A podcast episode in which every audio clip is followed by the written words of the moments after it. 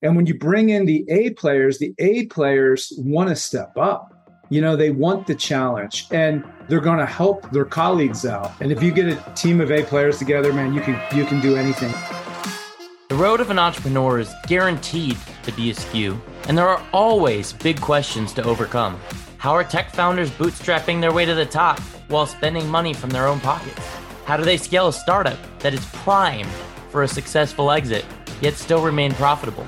These are the types of questions that this podcast will help answer, and it will shine light onto the livelihood of entrepreneurs the good, the bad, the ugly, and the dirt in between. My name is Jim Barnish, and welcome to The Dirt.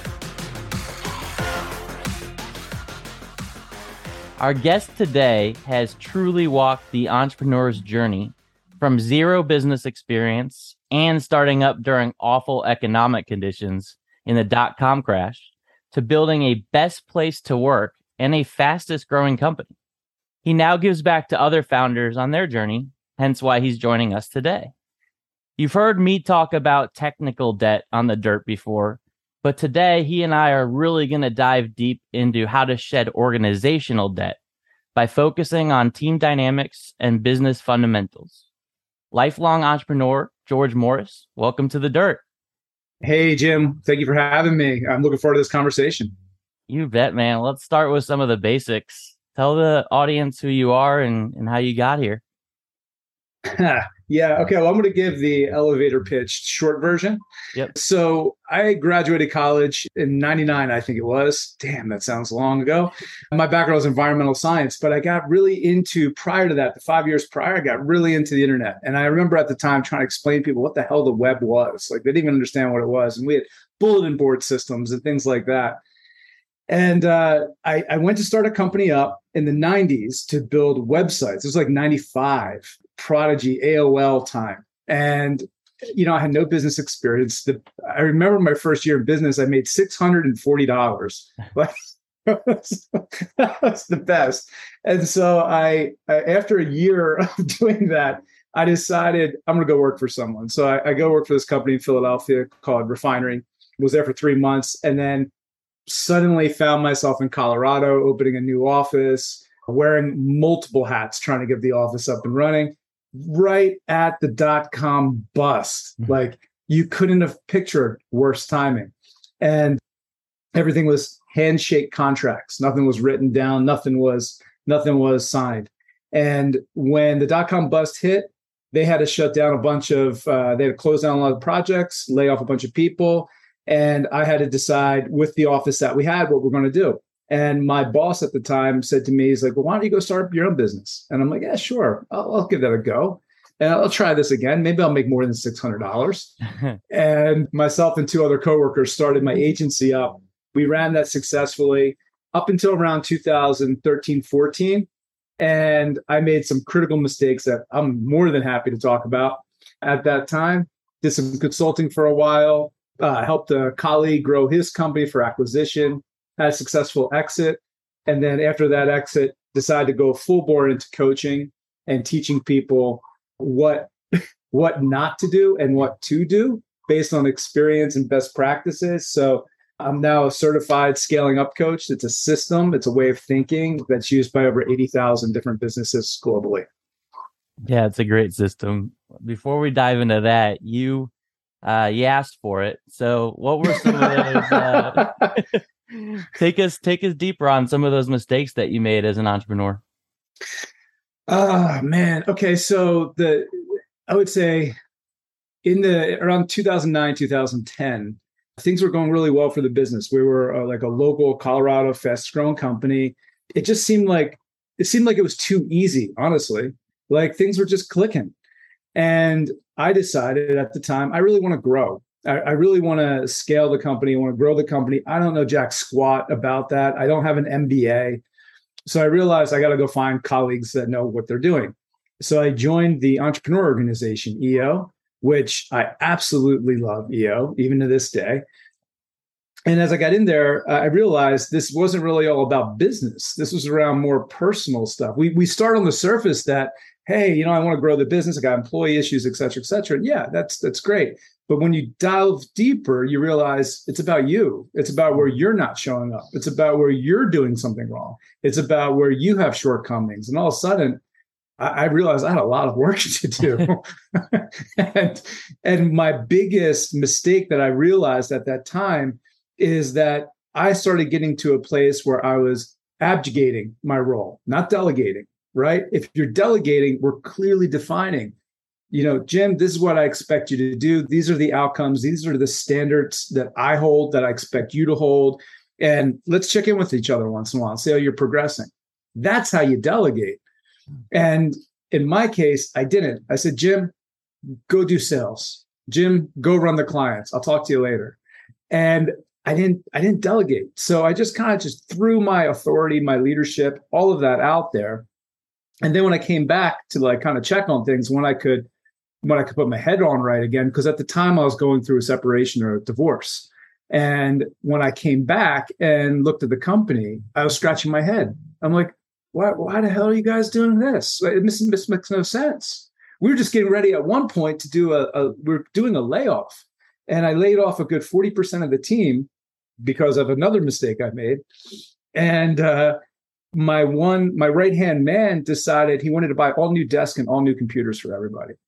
And I'm like, I'm like, why the fuck are you doing this? This makes no sense. Yeah. You just dropped 30 or 40 grand on office equipment that was totally fine when I just had to lay off a good chunk of my team.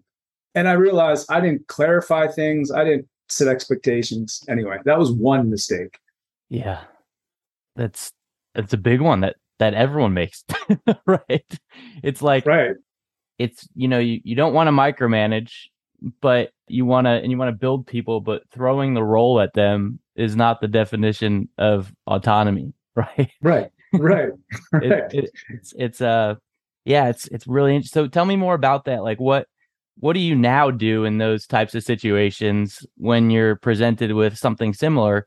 Maybe not exactly a separation, but something in your life that's going on that can leave you from putting everything you have into the business.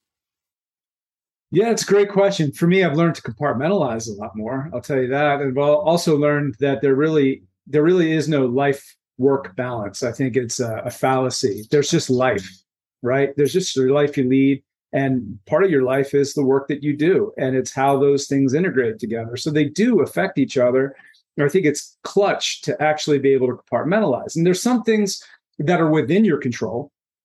And you can look at it and say, okay, well, I can take this thing and I can push it aside for a little while. But then there are things that hit you out of out of left field that you're not expecting, you know, emergencies or things like that. And, and they're a little harder to they're a little, little harder to address. Now, in terms of the team around me and actually doing the work with them, it's to set really clear expectations with them. For me, the easiest thing to do is if I'm delegating something to someone to go do, I'm a I'm I'm a checklist person, right? I'll write down all the bullets of the first things that come to mind and I'm passing this off to somebody. Like, make sure you check this.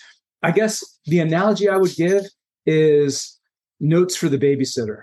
Really, right? Yeah. Like if I'm going to go out for a night and I'm going to have a really good night out, my kids are older now, but when they were young, I would sit down and make a list up. Make sure you take the dog out. Make sure you make the dog's fed two cups of food, et cetera, et cetera, et cetera. So that when I leave, when I get back, exactly, exactly. but like that's a night out for dinner with the kids. That's not handing over a project right? That is infinitely more complex. So mm-hmm. coming up with that checklist, I mean, Checklist Manifesto, great book, right? I mean, there's a reason why when that book came out, medical errors in the hospital decreased precipitously because people started using checklists. Same with pilots. Pilots use checklists all the time. So why don't we use checklists in our businesses? It's really a simple thing is to at a minimum create a damn checklist. Yeah. Everyone always talks about SOWs or or uh, sorry, SOPs, state, you know, standard operating procedures, and and they they think of it as either having nothing or this 50 page document that tells you how to detail how to do something. Right. At the end of the day, all it needs to be is a pretty simple checklist, as you're stating, around yep. how to do the job, and let someone own it. Right. There's some things are yep. more difficult than others, obviously. Right. Putting uh putting a list of requirements together, if you will, can be a little bit more detailed than just five high level bullets. But ultimately it's figure out what the role is, figure out what somebody needs in order to own it, and put it together. I love that. And that's a You- great book, you- that checklist manifesto. Oh, I love it. Great book. And you know, when you were saying that, what occurred to me is when you have people running a company, you have drama. When you have systems that people run in a company, you get results. Mm. Right. And there was a quote I heard last week that I really love from one of my colleagues, and he said, "Operators get tired, business owners get rich." Right. And when you think of a team and how a team functions, the operator at the middle, which I think a lot of growth companies get to, the operator at the middle is the hub. Everything points to them. They're managing human beings. And they then step back and say, damn it, I'm tired. I can't do this anymore. Well, yeah, because you're the one that put yourself at the center of this. right. And it's it's really kind of simple when you lay it all out. The harder part is the execution. And if you can if you can take a step back to to your point, you know, these SOPs that people write, honestly, they're a bunch of bullshit because they it's an exercise that they do that makes them feel good, but no one reads it, no one updates it, so it's useless, Mm. right?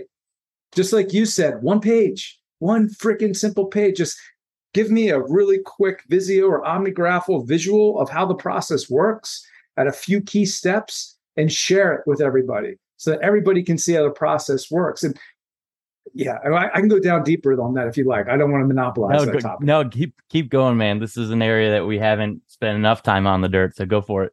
Oh, okay. You gave me permission, Jim. So in in scaling up, we have this thing called the face and the pace, right? So the face is the functional accountability chart.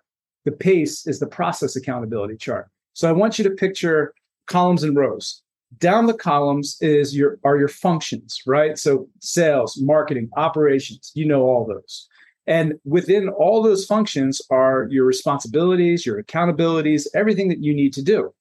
Now, cutting across those things are the pace, process accountability. So you create your processes, they cut across all of the functions. The problem that most people th- that most people fail to see is they don't assign an owner to the processes, right? Instead, they know there's a process here that cuts across multiple functions. But what they end up doing is they take the functional owners and they make all the functional owners owners of the process. The process then, because there's multiple owners, doesn't get fixed, doesn't get cleaned up, doesn't get optimized. And so, what we need to do is we need to identify four to nine core processes in a business. No more than four or nine. That's it. If we got less than four, we don't have enough. We have more than nine, we have too many. And I'll come back to that. But mm. these key processes, you give them an owner. So I have my I have my customer onboarding or my customer success process. I give it to you, Jim. You're running that process. It's going to cut across multiple functionalities. Now, in those functions that it cuts across, you're going to run across Jill. You're going to run across Matt that have their own functional ownership, and you're going to have tension, right? When you have tension, I, as CEO, am the tiebreaker. I come in and I'm like, okay, I, I hear what Jim's saying. Jill and Matt, I hear what you're saying. I'm going to decide on what Jim is doing because I, as the CEO, am the tiebreaker. But I'm going to let my team to tell me how to best run this process. Does that make sense? Yep. Absolutely. And and I'll go back to I'll go back to the number four and nine. It seems kind of arbitrary, but we're looking for the core processes. And I give the analogy of like my SUV. It has some core functionality. I need to be able to brake. I need to be able to steer. I need to be able to accelerate. That's pretty much it. It needs to be able to carry me, right? Those are the core processes of my SUV and getting to where I need to go. The headlights, the trim, the stereo system, the AC, all of that is auxiliary. It's not something that needs to be at an executive level core focus of the company. It's not a core core competency or core driver.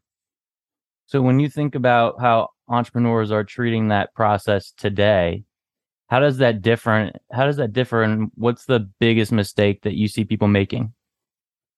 I don't think they properly identify it. I mean, I, I have clients that are doing north of a hundred million dollars that are just starting to understand their processes in terms of what are core processes. And, you know, they they they may have talked about it, but if you can name the process and you can give it one owner, that's clutch. And I will say that in nearly every single company I come into to coach, there are multiple people that own something. And when you have multiple owners, you have no owners. There's no mm-hmm. ownership because everyone points fingers. You drop the ball on the ground and they all stare at each other. Or you get one person that always is picking the ball up and they're overloaded and overwhelmed because the rest of the team isn't doing their job. But when you give singular ownership, you now have the power as the owner and the authority to make changes. Yeah, well said. What what else do you constantly see people making mistakes on or, or have you made in your past around team dynamics and the way that they're organizing teams? Mm. Uh, yeah, let me think about that one because there's mistakes I've made, right? Like that's pretty clear. I, I would see maybe if I could rephrase it, if I if I could see one thing that comes up with teams that I think is in, at this time in particular a tricky one is holding people accountable to what they what they have to do because everyone's afraid of losing people right mm-hmm. like it's a tough it's a tough hiring economy out there and so there's a fear that if i hold you accountable and you're a talented individual on the team that you're going to get frustrated you're going to get up and leave. And and that causes a discrepancy in how i treat everyone or how we treat everyone across the team. Now i did this. You know, I had my team, I had a few star players on my team that one or two of them were definitely high maintenance, right? Like they required white gloves and special treatment, although they were great, but I didn't treat them the same that I treated other employees. And the other employees could see that. Mm-hmm. And that creates that creates a weird a weird situation. You think of a football team, right? Like if there's one or two players on the football team that are constantly not able to, are not having to go to practice, not held to the same standard as the rest of the team, it builds resentment and distrust amongst the team. And that's a killer. Yeah. And, and so in that case, how do you, how do you treat the A players, if you will, or, you know, make sure that the A players stay? Because I've, I've heard people say the opposite and, and seen it myself where the expectations of the of the B players aren't quite at the same level, then everyone starts to become a B player, right? Mm-hmm. Um, and just mm-hmm. using B and A loosely, right? But but you get the point. How do you make sure that your A players stay if you're not treating them differently? I think it's the opposite. I think it's your A players stay, and then the others are the ones that leave. The B's and the C's are the ones that leave, right? Like the Pause tendency is to pause for one second because that is huge. Say that one more time. so I think it's the opposite. You work with the A players and the B's and the C's leave. And that that's the big that's the big difference. What we have a tendency to do is in group dynamics, we try to pull down the people that we see at the top. It's a weird it's a weird unhealthy pattern of a team that is not a healthy team. And so you see someone excelling and people tend to like undercut them right? They they want to bring themselves up. So to bring themselves up, if they're not an A player, they're going to try to undercut the A player because they're going to try to make themselves feel better. That's a great way to highlight who are the B players. An A player doesn't do that. They don't undercut their colleagues. And it's and it's really clear. So you work with the A players, you build from the A players, and you open the door to the B and C players to say, if you don't like it, that's the door. Don't let it hit you in the ass on the way out. And you know what? It's going to hurt. It is going to hurt because you're going to lose people that were there with you in the beginning of the company that are good people that you like to have a beer with, that you like to talk to, you like to hang out, and you might know their families. But guess what? They're not probably going to be the same people that you're going to scale with and grow. Mm. And when you bring in the A players, the A players want to step up. You know, they want the challenge. And they're going to help their colleagues out. So if we're on an executive team together and Jim, you're like, you know, guys, I'm, I'm struggling on this particular process or this project and and uh, I need a little help. That vulnerability that says, hey, I don't always have all the answers and I need a little bit of help, that gives me permission to help you and say, hey, Jim, what do you need? How can I support you? You're like, mm-hmm. hey, George, that's great. Could you get together next week and work on this? Yeah, Jim, I got your back. Now I'm going to do the same in the meeting. And that shows A player dynamics. But a B or C player is going to come back and be like, I, I can't, I, you know, maybe when the deadline comes, I didn't get it done. Well, why didn't you get it done? Well, because, you know, John didn't get me his thing. And then, you know, I, I asked I asked Steve for this thing and, and he didn't get it done. So I couldn't get my thing done. It's like, no, you fucking own it. You get it done. You have the authority and responsibility to get it done. Get it done. Find a way. Ask for help. Sorry. God, that is fired so up good. for that one. No, Yeah. oh my God. I mean, I hope everyone leaned into that message because I Mhm. see that all the time. And it is astounding when people's brains click into that A player mode and realize exactly what you're stating, how much Yeah. time they've lost by not being that A player. Right. And Yep. so I hope there's a lot of folks out there listening and saying, maybe this is me. Maybe, like maybe I'm the one, maybe I'm part of the problem. Maybe I'm the one that's pushing this blame off on other folks and maybe I can step up and and be that A player that I know that my manager or my leader or my founder had the confidence in me to hire me in the first place to be. Because Yeah. I every founder has a person like that on their team. It just it just happens. So And if you get a team of A players together, man, you can you can do anything. It's anything. you can go any industry you can go if you got a team of a players and i i would say two great books on the subject is Topgrading by brad smart fantastic book when it relates to bringing in a players and patrick Lencioni's five dysfunctions of a team Mhm. or the the advantage those three books i think will give you such a great perspective on the quality of the team Absolutely. Absolutely. Those are all great books. Man, you are the you're the book master today. George. dude i love books I love it. So so let's say you've got all these A players, right? Mhm. And and you're doing a lot of things right, but um, maybe there's shifting in priorities or even shifting in macro times or economic times like we've got going on in today's environment. Why do companies not always find a way to keep that A team together? Like why do they sometimes fail during uncertain times? Why do they you know, why do things shift during these times of uncertainty?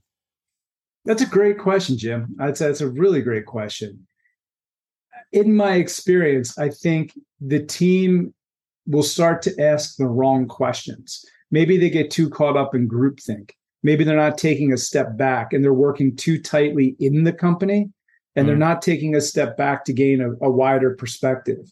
I think that's where working with a coach helps. Mm. You know, I say to my clients all the time is I can read the label on the jar. You can't. You're inside the jar. The label doesn't make any sense to you. But from my outside perspective, I can tell you what's going on and I can see what's in there. My job is to come into the team and pull them back and and get them out of the weeds to see the bigger picture. And I think that helps a lot, especially in a time of crisis.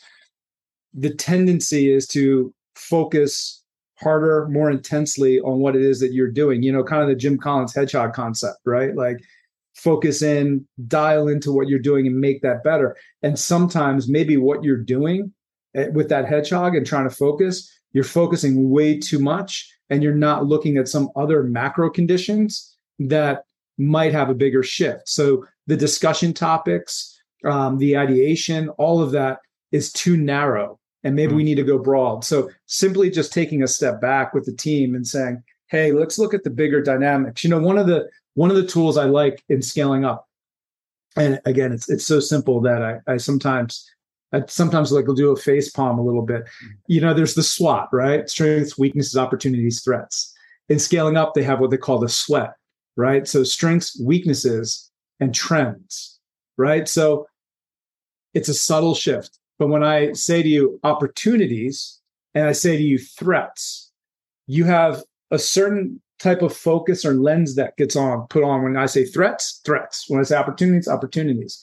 When I say to you trends, you're, you're having a broader perspective. What are the trends? What are the macro trends that we can take advantage of or that we see impacting our business?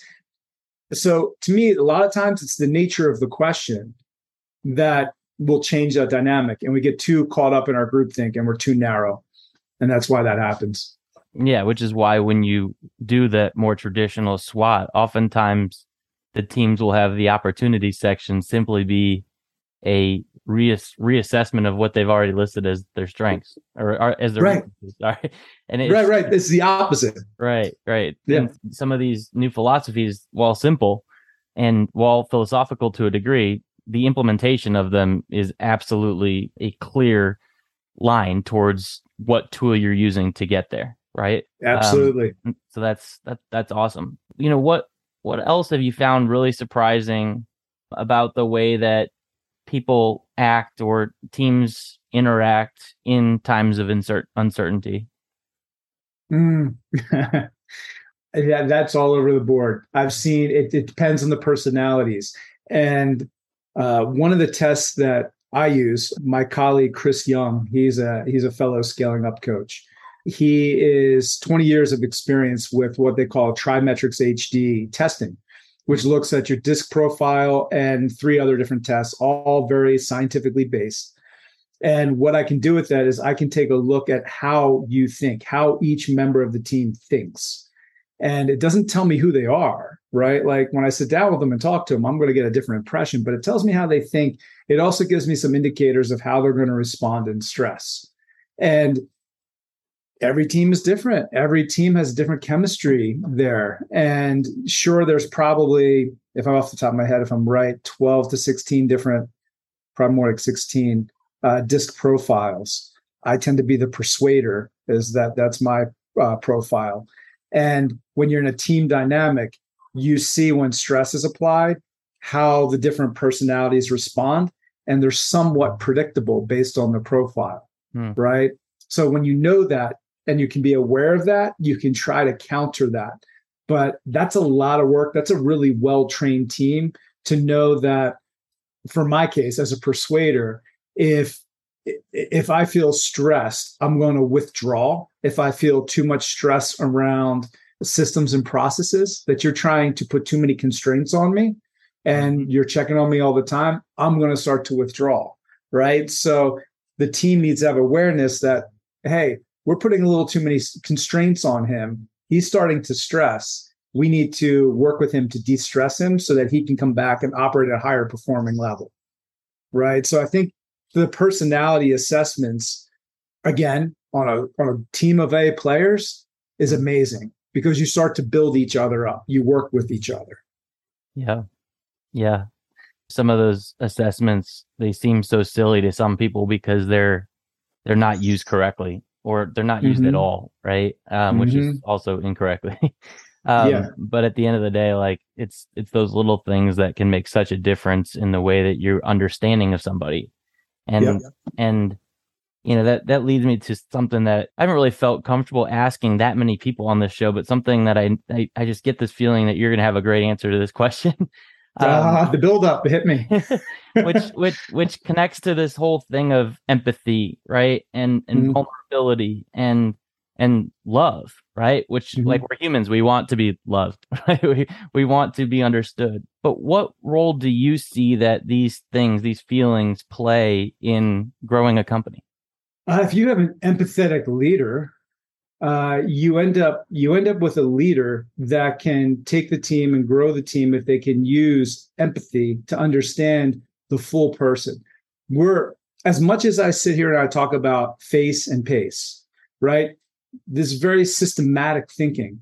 And that's one dimension of a company. And it's to me, it's a dimension that's overlooked a lot of the times. A lot of the times, what we're doing is we're managing the personalities, we're managing the emotions of the team, not the systems and processes. So mm. let's start with the systems and processes. Let's get them down. Then, when we bring in the right people to run those systems and processes and they understand it, now we can build another level of empathy with those people so that in times where they need a little help or they need a little guidance, we have a way of communicating because we have a deep level of trust. And we know that the systems and processes are there and we're going to be all right because that person can take some time. One of my team members on one of my clients teams especially right now he's having a really tough time. You know he's gone through some uh, leave his personal life out of it in terms of details but some really stressful things in his personal life. And when he was coming into the office you could see that. You could see him bringing that stuff into the office. And what we decided to do is come back to him and say hey do you want to take some two weeks off? We're going to give you two weeks off. Just go get your life back together. We got this, right? The rest of the team's going to pick it up. Come on back in two weeks and let us know how you're doing. And guess what? he was so appreciative and so thankful for that because that's what he needed. But he was only given two weeks vacation out of the year. So he didn't think he had the ability to take any time off. Mm-hmm. And when the CEO came back and said, Hey, man, I can see you're struggling. Go take time off. What does that do to him when he comes back? What do you think that's going to do to him and how he views the company? Yeah. He's going to stick around. He's going to feel like he's appreciated. He's going to feel like he's loved, to your point. You know, I, I like what Simon Sinek says. There's a couple videos, I can't like just reference a video online, but it's a talk he was giving in London. And he was saying, he's like, if you talk about how the US military talks about their colleagues mm-hmm. versus companies, right? We talk about our employees, you know, we talk about our coworkers. If you look at the military, they talk about their peers that they work with as their brothers and their sisters, right? Like you hit my brother, you undermine my brother, you're going to deal with me and the other 16 of us, right? Like they got each other's back and and it's partly a nature of the work that they do they need to get each other's back yeah but like that's what you want to cultivate on a leadership team that level of if if my buddy is struggling i'm going to do whatever i can do to help them out because i give a shit about them. And if you work for a company like that or you can develop a company like that hell you got gold gold. You know i've had that same that same conversation both with myself at times when I didn't fully understand the nature of it, but also with others, right? And yeah, oftentimes when people aren't ready for that hard that hard lesson, uh, including myself at that time, it was, you know, well, you just don't understand. That's you just you don't understand. Yes, that's great in an ideal situation, but you don't understand. Like I got this team right. and they've got all these different personalities, and you know they're never going to get along in that way because they've got they're so different. Like some are creative, mm-hmm. right? Some are process. They're they're all different. But mm-hmm. It's a hard lesson in understanding when you finally do take the time to look at it and step back to what you're saying. Mm-hmm. mm-hmm. It, it is. That is the way the military runs. That is the way that the best champion sports teams run, right? And right, right. Startup teams are kind of like that if they're run right. They are they are training hard and they are driving hard. And so why shouldn't they be able to rest hard when it comes time to rest a little bit?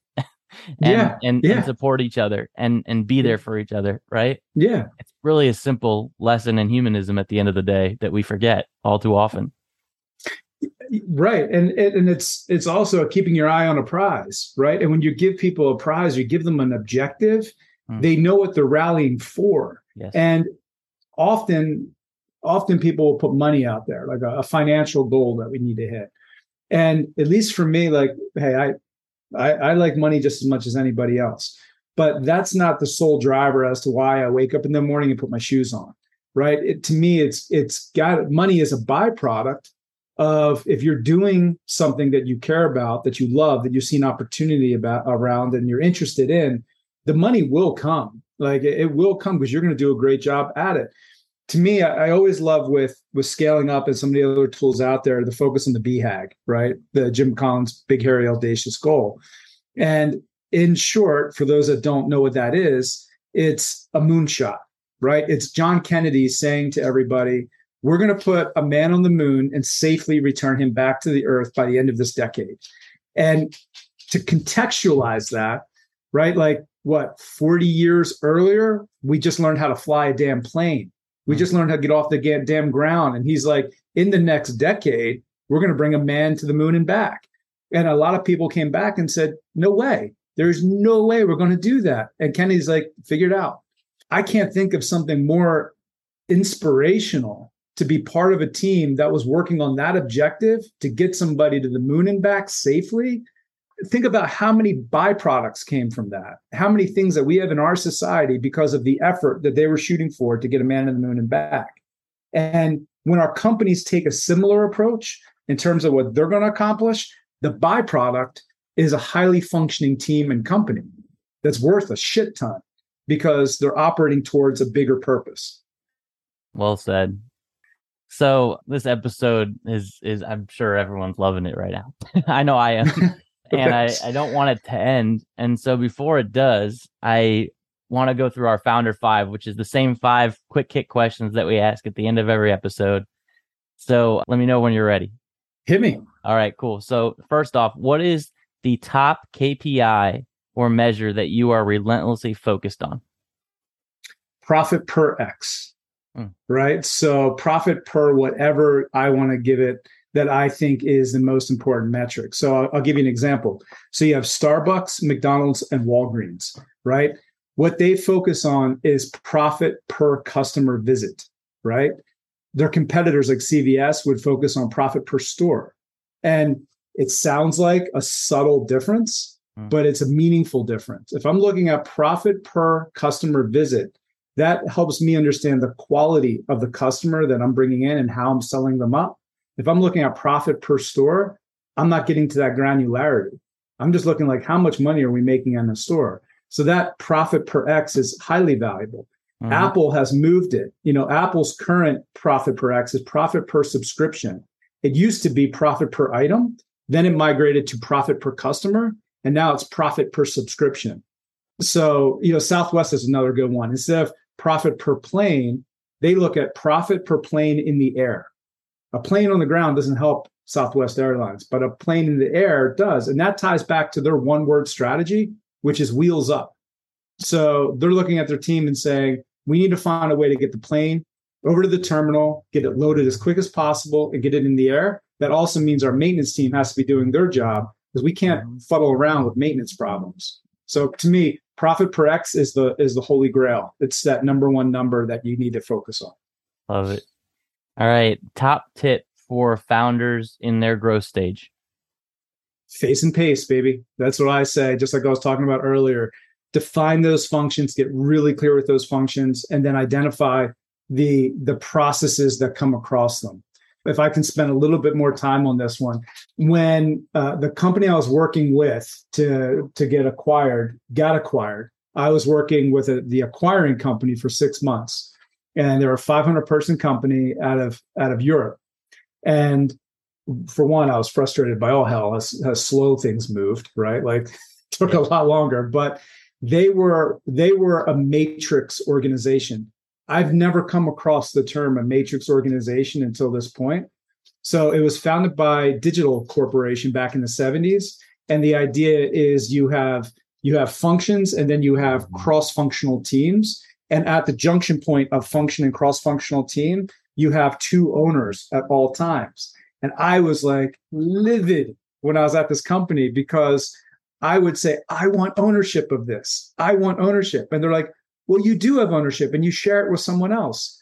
And I'm like, no, I don't have ownership. That's not ownership. So it pace, face and pace create a matrix like organization, but give you singular accountability. And the CEO is the tiebreaker when conflict comes. Mm. Nice. Love it. This one you've given a few answers to so far already, but I'm going to ask it anyway. So you can pick one more and maybe you'll pick a podcast instead of a book, but favorite book or podcast that's helped you grow as a founder? I'm, can I give you a couple? Yeah, you can. Man, people are going to be reading forever from this episode, Joy. Dude, dude, well, that's how we grow. That's how we learn. We got to read. I mean, look right. at Zuckerberg, look at Gates, you know, look at Buffett. They're all readers, all of them. For one, I think across all industries, all business, the the perennial book there is E Myth Revisited. You know, the E Myth is a fantastic book across all functions, all businesses. Two of my personal favorites, and they're they're they're tangent to business, is Ryan Holiday's The Obstacle is the Way. Love that book. I love the way that he frames his thinking in that. And the last one I would give is Jocko Willink's Extreme Ownership. Mm-hmm. Well, have you read any of the way? I have not read that one, and you just gave uh, one that I haven't read, so that's terrific. I love it. How about Ego is the Enemy? Have you read that one? No, I have not.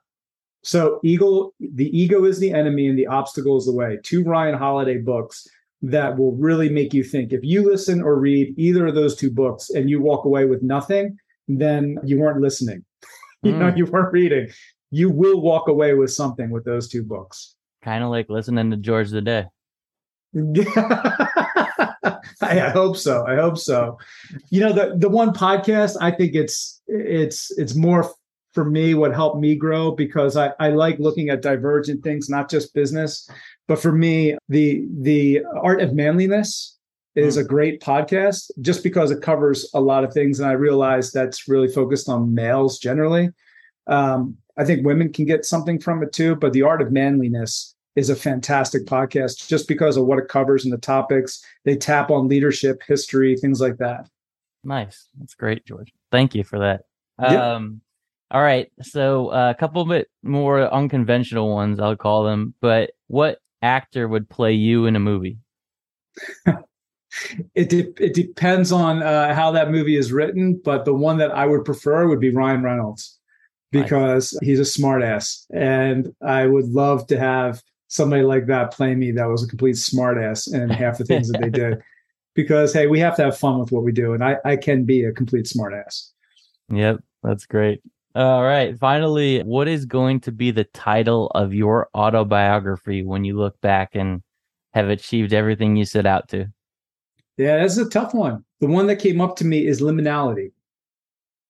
So, the are you familiar with liminal thinking, liminal space? Briefly, but for the audience's sake, share with us. Yeah. So the idea, I believe it goes back to the Greeks. They had this idea of taking liminal space between things. So we have a tendency in our society, and, and I saw it when I left the the the acquire the company that acquired us. Um, I decided to leave and just go pursue something, right? And I remember that day, the next question came up is, "What are you going to do next? And mm. when are you going to do it?" And I'm like, I, I, I really don't know. And that fried marbles because they're like, what do you mean you don't know? You you got to have clarity. You got to know where you're going to go next. I'm like, actually, I don't. And the idea of liminal space is think of it as like life's sorbet, right? It's a palate cleanser. If you go, you hear a lot of about it in relationships. When you break up with someone, they tell you take some time off. Don't go right to a rebound because the rebound is going to be unhealthy. And so liminal space is this idea that after I do something significant, be it a career or a relationship, a project, whatever it is, take ample time off to get distance from that thing so that you can have clarity on the next thing that you do. And I have learned that lesson multiple ways throughout my life about being very liminal around my life. Love it. All right. Well, as we close off here, you've given so much to everyone today, George. So I always offer every guest in turn to have a little bit of self promotion, if you will. Yeah, sure. How can those listening help you out? You know what? I I love talking to people about what's going on in their companies. And that doesn't always mean it has to be a paid engagement, right? So if someone has a question about what they're doing or how they're operating, reach out to me. I'll be happy to talk for an hour and and just sit down and figure out what's going on. You know, how can I help you? Like authentically, how can I help you? You know, one of the things I, I love to do for people is in scaling up, we have a set of assessment tests for founders, growth founders. And we run this test and it benchmarks them against their peers. And I can then show you, hey, this is where you are versus where your peers are. And what do you think about that? Like, how would you want to address that? Mm-hmm. It's a great tool to just kind of see where you're at. I mean, people can go ahead and reach out. I love to have conversations because that also sharpens me as well, right? Like I get something out of that, even if it's not financial, I get something out of it when it comes to knowledge and working with people.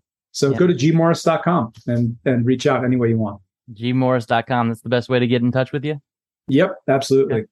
All right, we'll put that in the show notes too then. And George, thank you so much for joining us on the dirt and really enjoyed this time today. Thanks, man. Hopefully, I get. Hopefully, I gave you a lot of dirt. But yeah, me, thank you, Jim. plenty. well, Jim, Audience, thank you so much. you think? All right, see you later. see ya. if you loved today's episode of The Dirt, make sure you rate it on your favorite platform. And if you really liked us, go ahead and leave us an honest review. Thanks again for tuning in to The Dirt.